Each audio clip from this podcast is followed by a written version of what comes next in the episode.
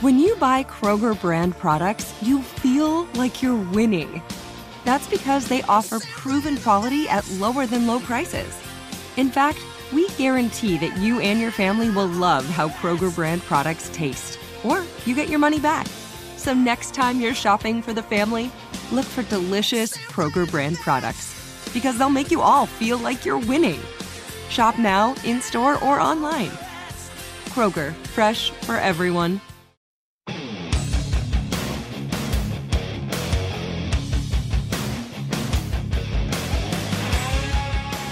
This is the Steelers Standard on Steelers Nation Radio and podcast on Steelers.com. Defense had their usual lights out performance against Cincinnati. 10 points allowed, three of those on the last second drive by the Bengals uh, when the Steelers were up by two scores. Made the game a little tight, a little too Mm-hmm. tight for a lot of people. Uh, looked like you might actually win by double digits for a change. I don't think that's actually allowed. And I think it's in the Geneva Convention that the Steelers aren't allowed It to win by could, double Tom, digits. could we possibly see it in either of these next two weeks? No, it's not allowed. The Steelers Okay, aren't allowed to. it. They might Not be up by double digits for the majority of the game, but at But the very end, there will be Okay, a backdoor cover of single digit victory uh, for the Pittsburgh Steelers. TJ Watt's sacking the quarterback. Trent Thompson, huge tip of the cap to him. What a great interception, splash play that you want. to Took points undercut a away route from the run by Bengals. Ja'Marr Chase. Really, really good stuff there from the understudy of Minkah Fitzpatrick. Now, hopefully, you get the real Theo Minkah Yeah. Fitzpatrick back in the fold next week. We've been week. Waiting hey, for a while now. But hey, that's that secondary needs help. And with Neal still on IR, Trenton Thompson has found himself a spot. Even when Definitely. Minkah comes back, he'll be out there, not all the time like he has Yeah. been, but he's going to get a helmet and he's going to play defensive snaps on Sunday against the you. Cardinals. The big difference, though, in this game between the Steelers and the Bengals for the Steelers defense is for a change of pace, they were the ones that weren't on the field for the lot of this game. And the offense for the Steelers had to go out there and play most of the game. 22 minutes of possession for the Cincinnati Bengals. Mm-hmm. That's all they had. Mark put it this way on the show Monday. That is as close to a day off on a Sunday without a bye week that you'll get as that defense. And I think it comes at such a great time in the schedule. That last game in November, you you you obviously had to go out there and play, but it was a very relaxing performance. You got to sit on the bench for a lot of that second half. It's good to kind of have that recharge moment heading into December when you're going to need that defense to be you know, at their best to try to close out these next three, maybe four wins and solidify mm-hmm. your spot in the playoffs. So I think it's a, a very great advantage for this team now to get that rest against the Bengals. I'd like to see it more against the Cardinals and Patriots too. Kind of conserve some of that energy for the games against Seattle and Seattle, Indy and Indianapolis, the ones that are going to have a lot of weight when it comes to the playoff race. Definitely. So I love the fact that the defense was able to sit, take a little breather every once in a while. TJ even mentioned that in his post game press conference that it was nice for a change to be on the bench for a lot Yeah. in the second half. I mean, they were not used to doing that. It's not used to doing that, and for a team that is injured on the defensive side of the ball, that kind of easy performance on a Sunday, I think, is going to go a long way as they continue to get healthier in the areas that they can get healthier in. Yeah, I mean, I think the biggest part of it was showing that you can. What what do they hold the Cincinnati offense rushing wise? Twenty five yards. Yep. I mean, to just take away the the most effective way of of keeping the opposing defense on the clock, and they just stuffed them entirely. Uh, of course, Cincinnati is not going to be great at running the ball, especially when they have Jake Browning out there instead of Joe Burrow.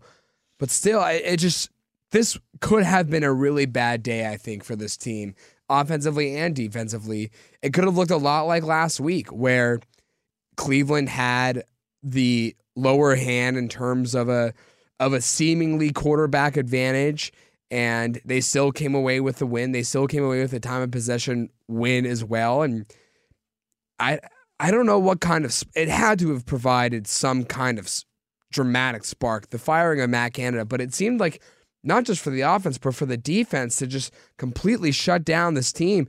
I mean, I mentioned Joe Mixon and the running offense for Cincinnati finished with 25 yards. Tom, Ja'Marr Chase finished with four catches, two of which were tip balls, which you just cannot account for at all. So you take away those two tip balls, Ja'Marr Chase finishes with two catches on the day. Two normal NFL catches on the day. I don't think you could have asked for a better performance by the defense overall. The guys in the front, the guys in the secondary, like you said, TJ Watt got his. He finished with two sacks, could have finished with a little more. If the scorekeepers gave him a little bit more credit, could have finished with like two and a half on the day. Uh, you mentioned Trenton Thompson had his interse- had his interception. Damontae Kazee had an interception in his hands at some point in the game and, and unfortunately had it drop. So there were multiple chances for turnovers in this game. I, I even remember the last game, the last sack of the game, TJ Watt. It was the sack where he was essentially unblocked. You know what? You know which one I'm talking about. He uh he I I don't know how this happened, but he was ripping that ball out of Jake Browning's hands, and somehow Jake Browning held on to it for dear life. I'm shocked still to this day, all these days later, that Jake Browning managed to hand out, hold on to that ball. Uh, Chandon Sullivan, you know, got into the into the backfield.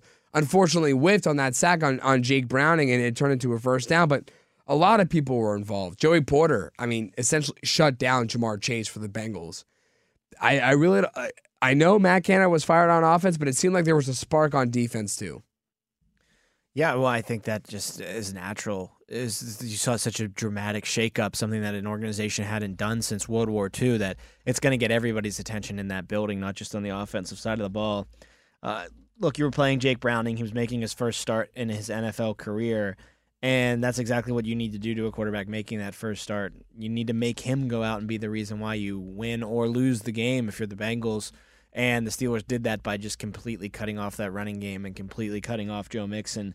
Uh, Bengals had 10 first downs total in this game, and nine of them were from passing first downs. They didn't have a single rushing first down. They got one first down via penalties. They were two of 10 on third down uh, efficiency in this game, juxtaposed with the Steelers being eight for 17. The Steelers getting 22 uh, first downs, 15 via the pass, six via the run, and one via penalties. Um, you know, looking at the Bengals side of things, this kind of looks like the the box score that you'd seen from the Steelers for the past yeah how many absolutely years and a half absolutely. Uh, I mean, as of four weeks ago, the running game too, like you as- you would have said twenty five yards. Yeah, it makes a lot of well, sense. especially the third down efficiency. I Oh, yeah. the one that reminds you a lot of what the Steelers had been struggling Mm-hmm. with because they had been so bad at converting third downs, Mm-hmm. keeping drives alive. Eight for seventeen for the Steelers in this game was breath of fresh air. Um, about over fifty percent doing that, and two for ten for the Bengals. That's that's what you have been used to as Steeler fans. But kudos to the defense for you know not only playing extremely well, getting off the field on third downs at an 80% clip. Um, that's just phenomenal in the NFL. And I don't care who your quarterback is. Um, that's that's a, a really good job to allow the offense of the Steelers to continue to have that time of possession and continue to squeeze the air out of that football. Because Bengals had three downs to get a first down, and that was pretty much it. They they would have to punt pretty much right away. So uh, I think the offense obviously is getting so much attention in the past Mhm. couple of days, and rightfully so. But the defense just is as solid as it ever has been, and the usual suspects making big splash plays as well, um, week in and week out. It's it's become a- something that people say, and we argued, is it sustainable? Well, that defensive performance by the Steelers is is proving to be a sustainable one uh, because that unit does it week in and week out. Yeah, I mean, let's go over the drives for the Bengals. Three and out, a four play drive that ended in a punt. Their one touchdown of the day. Three and out, five play drive that ended in a touchdown. Uh, the end of the, the half, just a, a kneel down. An interception, a four play drive that ended in a punt, a three and out, and then their field goal, their only other scoring drive of the game. So, really good job by the Steelers to not not only not allow points to be scored on the board, but we've been talking about them as if they're this bend don't but don't break defense. Tom, I count one, two, three, four, five, six, seven, seven of their ten drives were five plays or less that ended in a punt or a turnover. Oh, they were not bender, but don't break. They were uh, just against don't the bend they at all. Just uh, they were steel. They were as Mhm. There you formidable, go. formidable as steel in that game. One more thing I want to get to about that side of the ball before we talk about the defense as a whole and where they rank in the NFL Sure. in an important statistical category. You kind of mentioned it a little bit with Ja'Marr Chase having the four catches for 81 yards.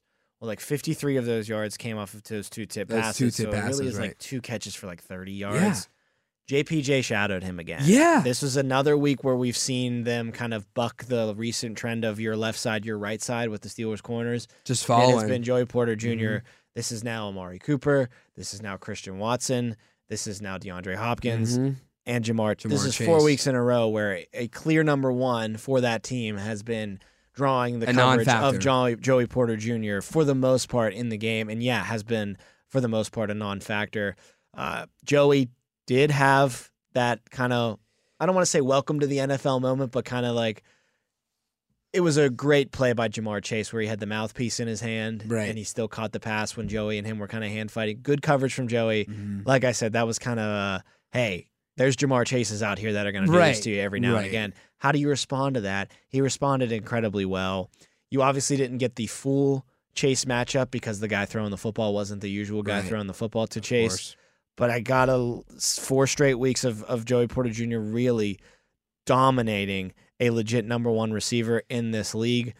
Did get one of those penalties called on him again. Yeah, I was. I'm glad you brought that up. How do you feel about I'm that? Because you. I'm seeing it week no, after I'm telling week. you, it's a reputation thing. Once he gets himself established as the premier shutdown corner in the NFL, You one think of those will go away? Once he establishes himself as, hey, this guy's a little handsy, but it's usually within the five yards. It's usually within the rule books.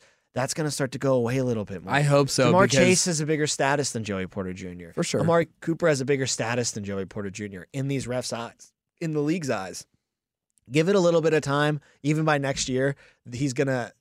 You're gonna see, I think, some of those calls slip away from the because refs are gonna start giving JPJ the benefit of the doubt. Right now, he's just a rookie. They see a lot of hands flying around, and they Mhm. just assume that he's probably cheating. I hope you're right because it does feel like however many But weeks. that was also a knock on him at the beginning of all of this. Yeah, that he be handsy that he handsy, could be right, a penalty right. prone player. I hope you're. I hope the- his reputation does come to the point where the refs have to say it's just he's the better player. You can't say that he's at fault here or deserving of a penalty because it's it's just really starting to bother me that we've been seeing it week after week him getting those calls despite the fact that he's continuing to shut down these guys.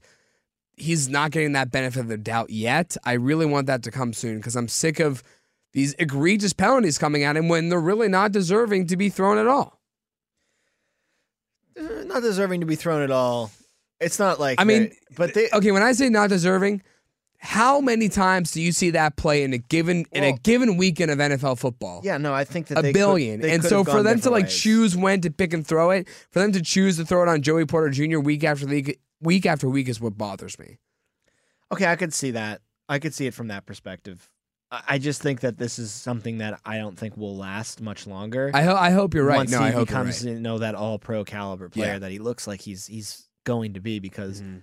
Can't pass tests as well as the rookie has passed tests, um, going up against such a gauntlet of wide receivers and pretty much coming out on top as the winner of each battle uh, Mhm. week in and week out. Look forward to seeing what he. Um, obviously, there's nothing really this week. You mean, uh, what he got Hollywood. Yeah, I mean, yeah. The next two weeks, just Joey Porter Jr. can just make sure that Kyler Murray and Mac Jones just have. basically one person isn't available to them, whoever Right. that one person is. Um, then you go into the indie game. We got like a Michael Pittman that you got to deal yeah, with. So not as scary. he's faced the scary ones sure. already. And Seattle, Balt- Seattle will be interesting with DK or Lockett, whichever one you choose. Probably DK though. Um, Yeah, I guess And then so. Baltimore, yeah. But I mean, hopefully by that time, I mean, you have you have like you just laid out. You have New England and Arizona where there's not a single receiver on either of those teams that really scare you. Uh, Indy, you said there could be a guy, but you don't really expect him to have the better day over JPJ. But hopefully, once you get to that last stretch, and I can't even really consider Cincinnati a, a huge threat at this point just so handcuffed. Yeah. to, to Joe Burrow. Yeah. right. But hopefully, even by that point, you have Minkah Fitzpatrick back, Well, so you don't even have to worry about Joey Porter Jr. doing this all on his own. The Minkah thing is peculiar because this is now four games that he's missed. So, you I wonder why he hasn't been on IR. It's got to be something like. Pat, right? Where Pat came off, and then you clear the roster spot, and then something happened. But Pat right? Because on. why would they clear him or why would they not put him on on IR when every week he's been he's remained questionable? It's not likely to play. It was questionable, questionable, questionable, doubtful. People thought he was going to be back by the Browns game. Right. There was a, a lot of speculation that he would play in the Browns game, and then he didn't. And then it was kind of like, well, he's definitely back for the Bengals game, and then he didn't. He is very adamant, Minkah, in saying that he did not suffer a setback, and the team has been very hush hush about it.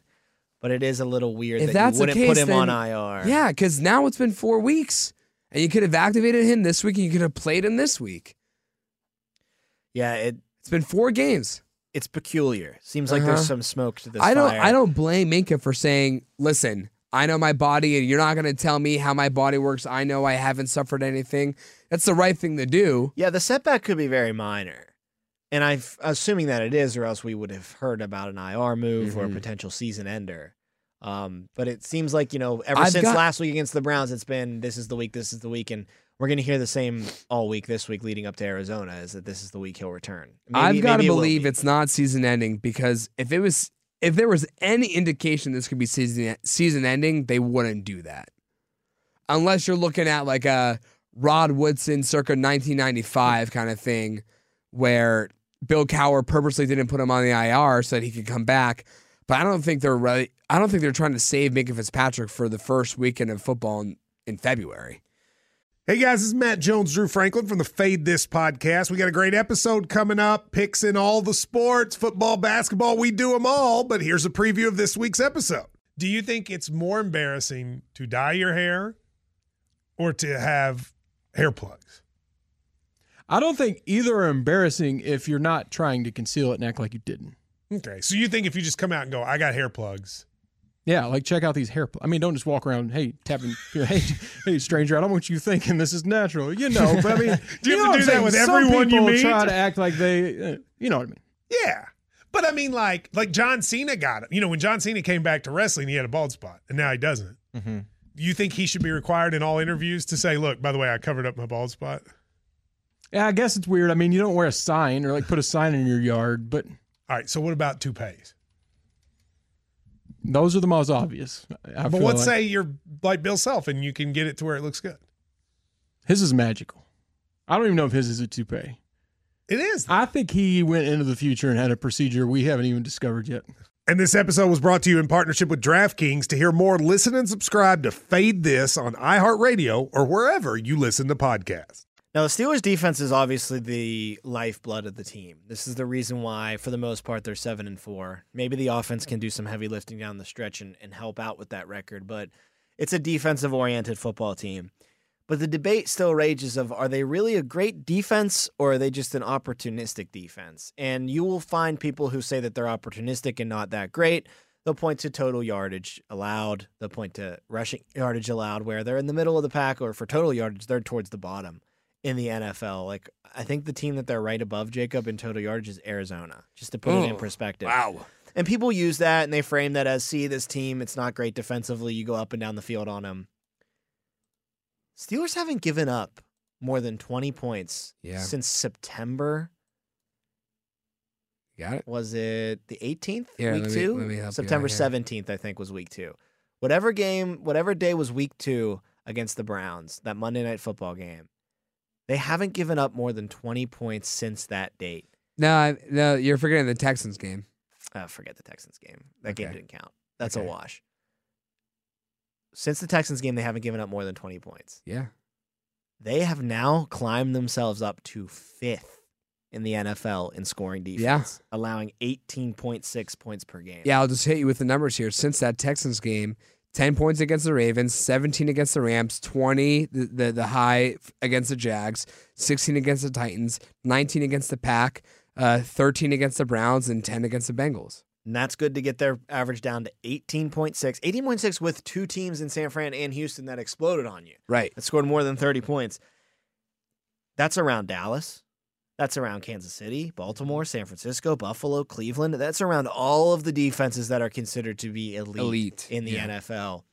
And that's the stat that matters more than all others is how many points did you give up? At the end of the day, that's all that really matters. You can go up and down the field as many times as you want. If you don't get in the end zone or if you don't make your field goals, that's a win for the defense.